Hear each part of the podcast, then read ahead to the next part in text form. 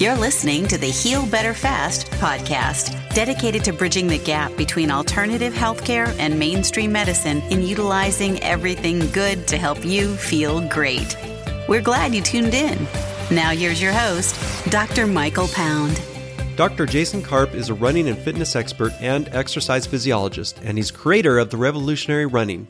In our interview today, we talk about what it takes to do your first run, how to make time in a busy schedule for running, hidden benefits of running, and even how to select the right shoe. Please welcome Dr. Jason Karp. All right, welcome to the show today, Dr. Karp. I'm happy to have you on. Oh, thanks for having me. You come very highly recommended by a mutual client of ours who is a uh, a, a big time runner.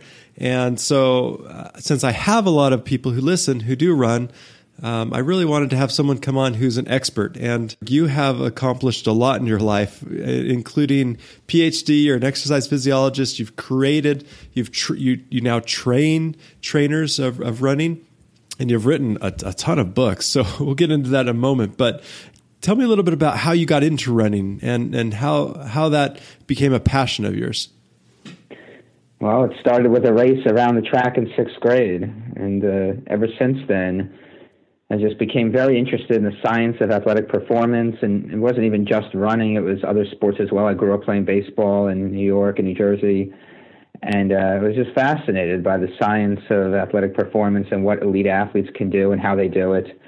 And so I was kind of placed on a yellow brick road that I'm still following all these years later. I knew when I was a kid what field I wanted to pursue. I wasn't necessarily sure about what form it would take. I didn't know exactly what I would be doing in that field, but I knew that I wanted to study the science of exercise and of athletic performance. And so I was very particular about where I went to school. I wanted to study under the best, and and uh, you know I've just been following this yellow brick road ever since. And so I'm, I'm glad that I've been able to create a career out of something I'm deeply passionate about. You know, I think that's that's excellent. I actually I remember it was a Fourth of July, and I decided I told my family we're not going to sit around and just spend another holiday just sitting around waiting, you know, for the fireworks. So I got them up early. Uh, I have four boys. I drug everyone to the uh, a race, a Fourth of July race that I had looked up, and we did a little uh, a little run on that Fourth of July and there was a lot of complaining about waking everyone up. There was a lot of complaining on the way up that they didn't have the right shoes or whatever. And no, none of them had ever done any any sort of organized race before. But once everyone did it, they had this kind of like uh, feeling of accomplishment, right? And you know, my younger boys were trying to beat each other in the race, and so all of a sudden there's this level of competition and accomplishment, and it became uh, became a family tradition. We've done it uh, several years in a row now, and uh, as well as many other races. Oh, very much so. I mean, I think that's why people often use running as a metaphor for life and why people are so drawn to something like a marathon because of what it represents and and how it uh, fulfills us and gives us that sense of accomplishment. Now, I'm sure you have plenty of clients in all different phases of, of their running career. Uh, what would you say to those people who maybe are just getting started and uh, are are a little bit overwhelmed by the thought of uh, running long distances or running in a race? Yeah, usually what I tell them is not to think about the the whole race and to break it up in parts. And when someone's new to running, you know, it's perfectly fine to mix walking and running at first, and that's what enables people to be able to run longer. No one can, no one's expected to just walk out the door and go run for an hour the very first time they run. Most people can't do that, and that's perfectly fine. But uh, if you mix walking and run, so maybe the first time you walk for five minutes and you run for one minute, and you keep alternating that for 30 minutes, then you can stay outside longer. And then you know the body's very adaptable, and, and especially when you're not fit you can see improvements in fitness very quickly. And so if people don't get overwhelmed and they just start mixing walking and running, and then over time they'll be able to walk less and run more. And then before you know it, you're running for the whole time. I have many stories of that. And in one of my books, Run Your Fat Off, I include stories from people who lost a lot of weight through running. And they were all like that. When they first started running, they couldn't run for more than a minute without stopping. But then they, they kept at it, and then they ended up becoming marathoners and even ultra marathoners. And they never would have thought that they could have done that when they first started running. But the human body is very good at adapting to stimulus. Now, speaking of that, speaking of Run Your Fat Off, uh, tell us a little bit about that book and uh, and essentially the benefits of running that you've seen, as well as maybe some of the pitfalls. All right. Well, I wanted to write a weight loss book that focused on running as the method to lose weight and especially to keep it off because you know there's so many diet books out in the market and most of them fail because they don't have a sustainable strategy. And so people go on these diets, they can lose weight initially, but then they can't keep it off for the next 30, 40 years of your life. And that's really the goal. Who cares if you lose weight if you're just going to gain it right back? That's pointless. The whole goal is to lose the weight and keep it lost. And so you have to come up with a strategy that is sustainable for the rest of your life. And running is perhaps the most sustainable strategy because it's not something that people just start and then stop. They get so caught up in the lifestyle, they get caught up in the community of it, they get caught up in the atmosphere, they get caught up in, in how it fulfills them on the inside. And so, and also the research is pretty clear about this that in order to lose weight, nutrition has a greater effect initially to get the weight off your body, but then exercise, especially aerobic exercise like running, is the best strategy to keep it off forever. And so that's what gave me the idea to write this book is that I wanted to to give people the sustainable strategy of how to use running to keep the weight off for the rest of your life. And I include these unbelievable stories that frame the chapters in the book of, of people that I found who have lost a lot of weight through running. And as I say at the end of the book, that all throughout writing the book, I thought that I was the one providing the inspiration to people but then after reading all these people's stories, I realized that really they're the ones because they're the ones who have lost over 100 pounds and have kept it off, which is not an easy thing to accomplish. But because of the power of running and what it does for people, they were able to do it. And, and now running is a, a huge part of who they are. It's how they identify themselves. And that's not the way it began for any of them. So it's just remarkable stories that are woven through the book. I'm glad I had the opportunity to include these other people in the book. And I'm glad you brought that up because I'm sure you've had people who have had pitfalls during their training, and and that can definitely set someone back. And and I've seen it with my patients; it gets frustrating, and it doesn't necessarily have to be like a running injury. They could have a shoulder or neck problem and just not feel like running that day, and then and then it kind of leads to uh, different things like the holidays, or they just start getting busy or something at work, and they'll find themselves. Um, kind of overwhelmed and again falling, feeling like they're falling behind and maybe they don't want to start over again. So tell me a little bit about maybe some examples you have of how to motivate people through that and maybe some people who've gone through that and what's what's helped turn the corner. Sure. Well, one thing, especially this time of year, is pretty fitting. That uh, one thing to remember is that any one day or any one meal is not going to mess up the whole plan. And so, as long as you keep the long-term goal in mind, then you not you don't beat yourself up so much when you fall off the wagon for a day or even for a week. I mean, you got to look at this in a, a long-term through a long-term lens, and always keep in mind what your goal is. And that's true for anything in life.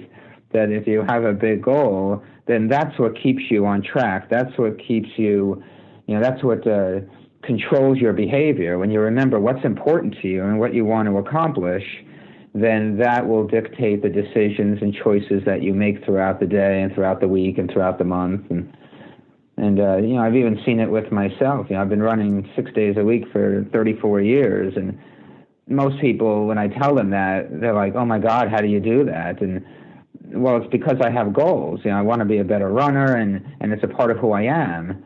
And so I, what I find is that when people make their goals who they are rather than something they do, then that's the best strategy because that's what really keeps you on track and motivated to do what needs to be done to meet those goals.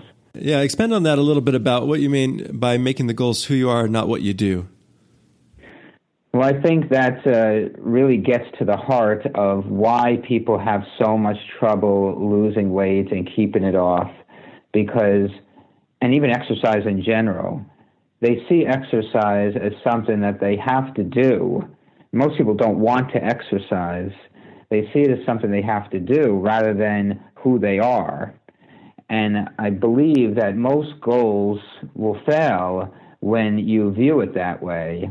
If you make the exercise who you are, if you make the process of of reaching these goals who you are rather than something you have to do, then there's no problem in motivating yourself and staying disciplined and being devoted to the goal. And that's not an easy thing to accomplish if if it's not natural because you have to find something about the process that matches your personality rather than do something because people are only going to do what they want to do.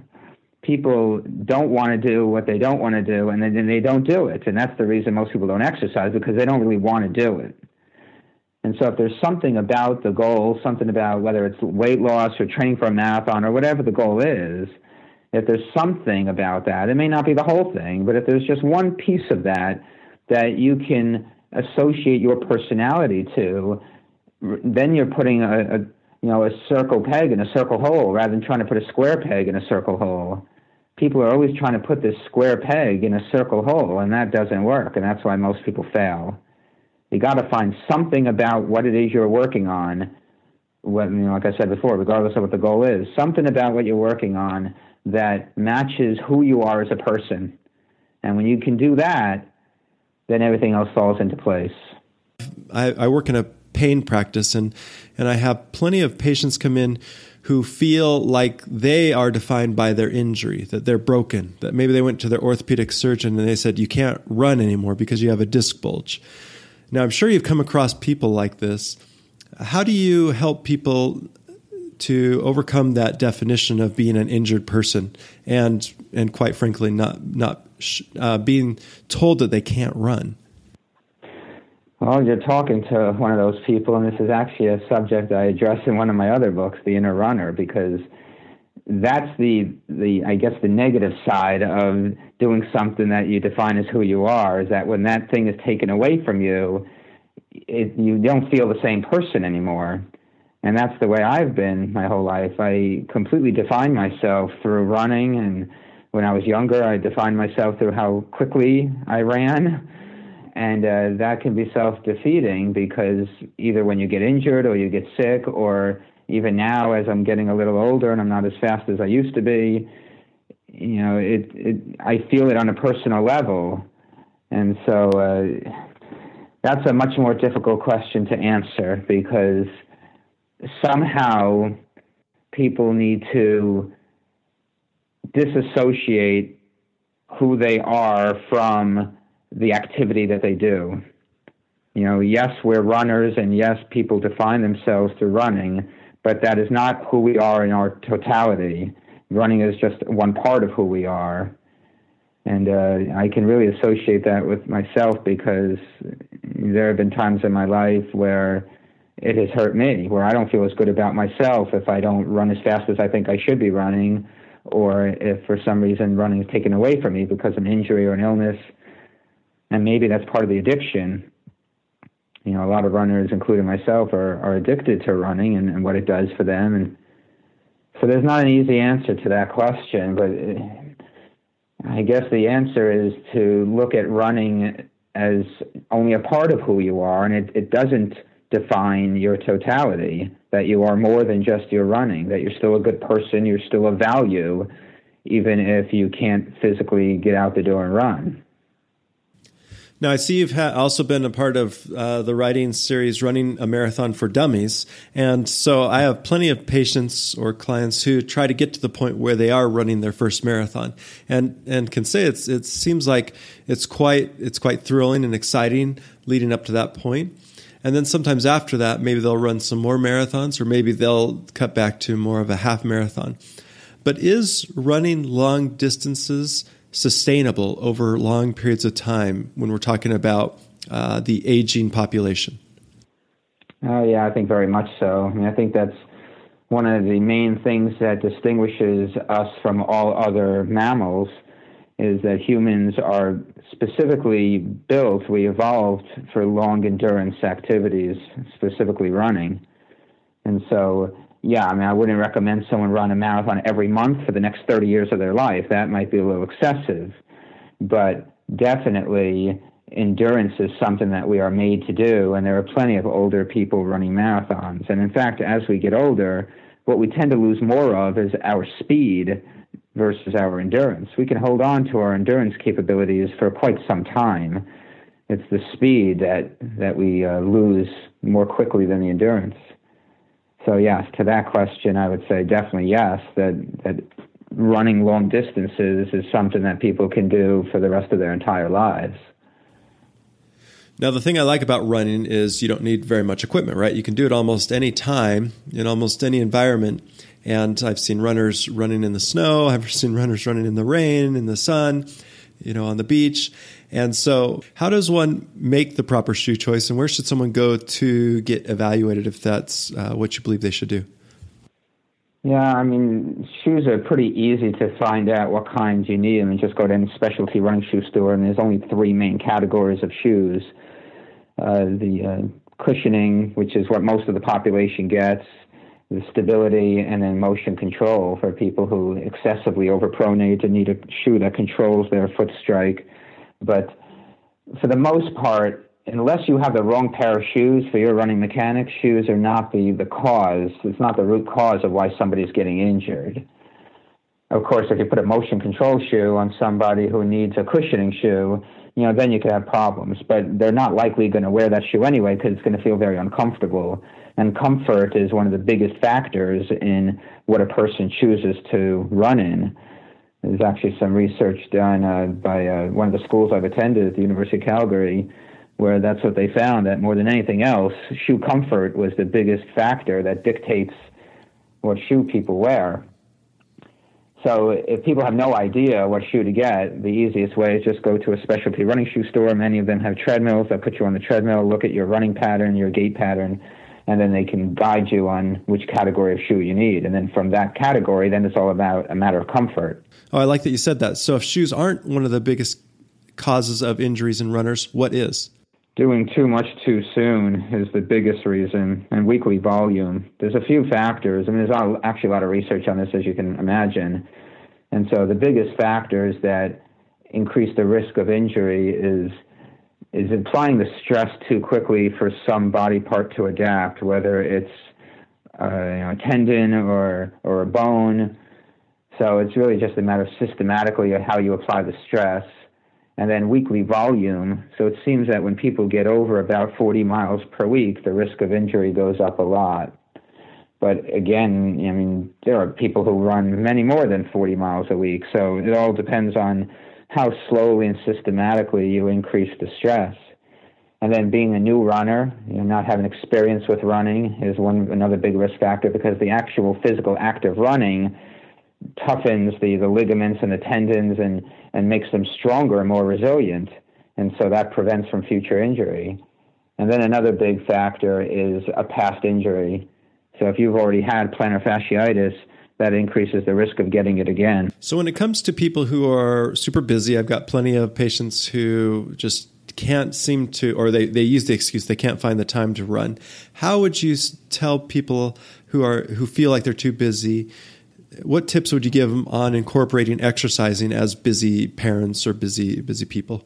Yeah, it's a good question because you know most of our society perceives themselves as being busy, and I think it's because people associate being busy with being important, and humans have this almost desperate need to feel important. And so, for some reason, we have linked those two concepts that being busy means, oh, I must be important. But the truth is that people always do what they want to do. The want is the significant factor in dictating people's actions. And so when people say they're too busy to exercise, it's really because they just don't want to. You will always find time in your life to do what you want to do, regardless of how many responsibilities you have going on. And social media and reality TV proves that people really aren't that busy. If people were really so busy, they'd have no time to even look at Facebook. They'd have no time to even turn the television on and watch reality TV shows. So people really aren't that busy. So every time someone says that to me, I always get on them about that because people really aren't nearly as busy as they think they are. But it really gets to the underlying issue of that they really don't want to do it. And so again, that goes back to trying to find something about the activity or about the goal that you can relate to and is something that you can that you want to do. And then you won't make excuses and say that you're too busy to do it because it'll be something you want to do. That's a great point, and I love that because uh, I, I kind of feel the same way. When you have someone who say, say they're too busy for this, but they saw Survivor, you know, that's that's an hour. You know, they could be doing something. Exactly. and and most of the exercises I give people, they only take like you know two or three minutes anyways. So, um, but I but I really like that. Do you feel like that, or in your experience, would you say that children under a certain age maybe shouldn't run a certain distances, or are they okay running these long long runs with their parents? Uh, it depends on the age. So most kids they take to running very easily, but you do want to be careful with kids who before they hit puberty, you know, especially with girls because before they have their period, their bones are at some risk. So with women, it's a little bit more complicated because of uh, estrogen. Estrogen has a huge impact on bone health in women. The most significant impact on bone health is estrogen. And so, any time in a woman's life when estrogen is low, which most people think of that, you know, post-menopause, but but also pre-puberty, those are times at which a, a girl or a postmenopausal woman bones are at risk for stress fracture. So girls do need to be careful about doing a lot of long distance because of that reason. And even boys, before they hit puberty, you know, they don't have the circulating levels of testosterone and and so they they can possibly be more prone to injury. And maybe the bigger issue is burnout. If you take you know an eight year old kid and they're already running half marathons and trying to even run a marathon, which I don't recommend at that age, you know they may not want to do it anymore by the time they're 15 or 20 years old. And so I would really start slow with kids and get them to do it as a way to you know be have fun with it and maybe you know incorporate running as a part of many other sports. You know, soccer has a lot of running and and just let kids be kids rather than put them on this you know no pun intended but put this put them on this long road to running.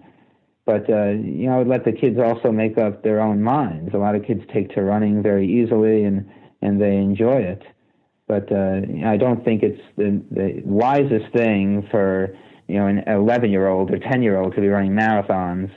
I think that's something you need to mature into and run a lot of other shorter races first before you start taking on you know the long endurance activity. Consistency does have the biggest impact on a person's success as a runner. You know, endurance is very trainable, but we also lose it pretty quickly. And so just taking you know, a couple of weeks off of running, there's already significant reductions in some of the physiological factors that influence running performance. But having said that, there's this undulating rhythm of running and of our bodies that needs to be taken into consideration. So, like always trying to run high mileage or always trying to do short, fast interval training isn't going to work. There needs to be this undulating rhythm where sometimes of the year you run easy, and aerobically, and other times of the year you're running fast and anaerobically. And to really get in tune with that undulating rhythm, that's going to get you the best result. And there are certainly times where a short period of time off is very valuable, like right after a marathon. I always have every person I coach for a marathon, they take two weeks off of no running after the marathon. They yell and scream because they don't want to do that, but it's very important to have that time to recover and get ready to rebuild for the next phase of training. Let's get personal with you. So, for you, do you follow a certain diet or supplementation program? Uh, myself, no. I mean, I've been, I guess, one of those lucky ones that, you know, because I started running at an early age, I've always eaten whatever I want. And like I said before, running is the best way to keep the weight off. And so, for people who are overweight who pick up running when they're adults and they want to lose weight, they do need to have a much more calorie controlled, nutrient dense diet. But you know, I weigh the exact same now as I did in high school. My weight has never fluctuated because I've been running six days a week for 34 years. And so I, I've always eaten whatever I want. And uh, you know, I don't know if that'll change as I get older, but but running is a great way to keep the weight off, and it's a great way to keep you healthy. You know, all my blood work has always been great every year when I get my annual test, and and so, uh, yeah, I'll indulge. If you put chocolate in front of me, I'm going to take it. that's great. That's that's one of that's one of the hidden benefits of of running, right? Is being able to eat what you want. For the most part, but that can get you know I, I got to be careful when I say that because I don't want people to get the wrong idea that you know run is not a complete savior. It's probably a ninety percent savior, but nutrition still matters. You know, I don't want people to get the idea that it, it doesn't matter because it does matter, but but to a certain extent, you can outrun a bad diet. People always say you can't, but but the research actually shows quite the opposite, and, and anecdotal evidence also shows quite the opposite. That really genetics and training exert a much greater influence on your physical health, on your body weight, than your nutrition does. Okay, so if people want to get to know more about you or ask you for some coaching, where would they? Where would you direct them to? Uh, well, my website's a good place to start. It's run-fit.com, and then all over social media is Dr. Jason Karp. And for my listeners, uh, Dr. Karp's got some great programs. I've done I've done his actually he's got a writing program as well. He's got uh, a lot of good information up there, so I highly recommend you go check him out. We'll include a link in the blog post.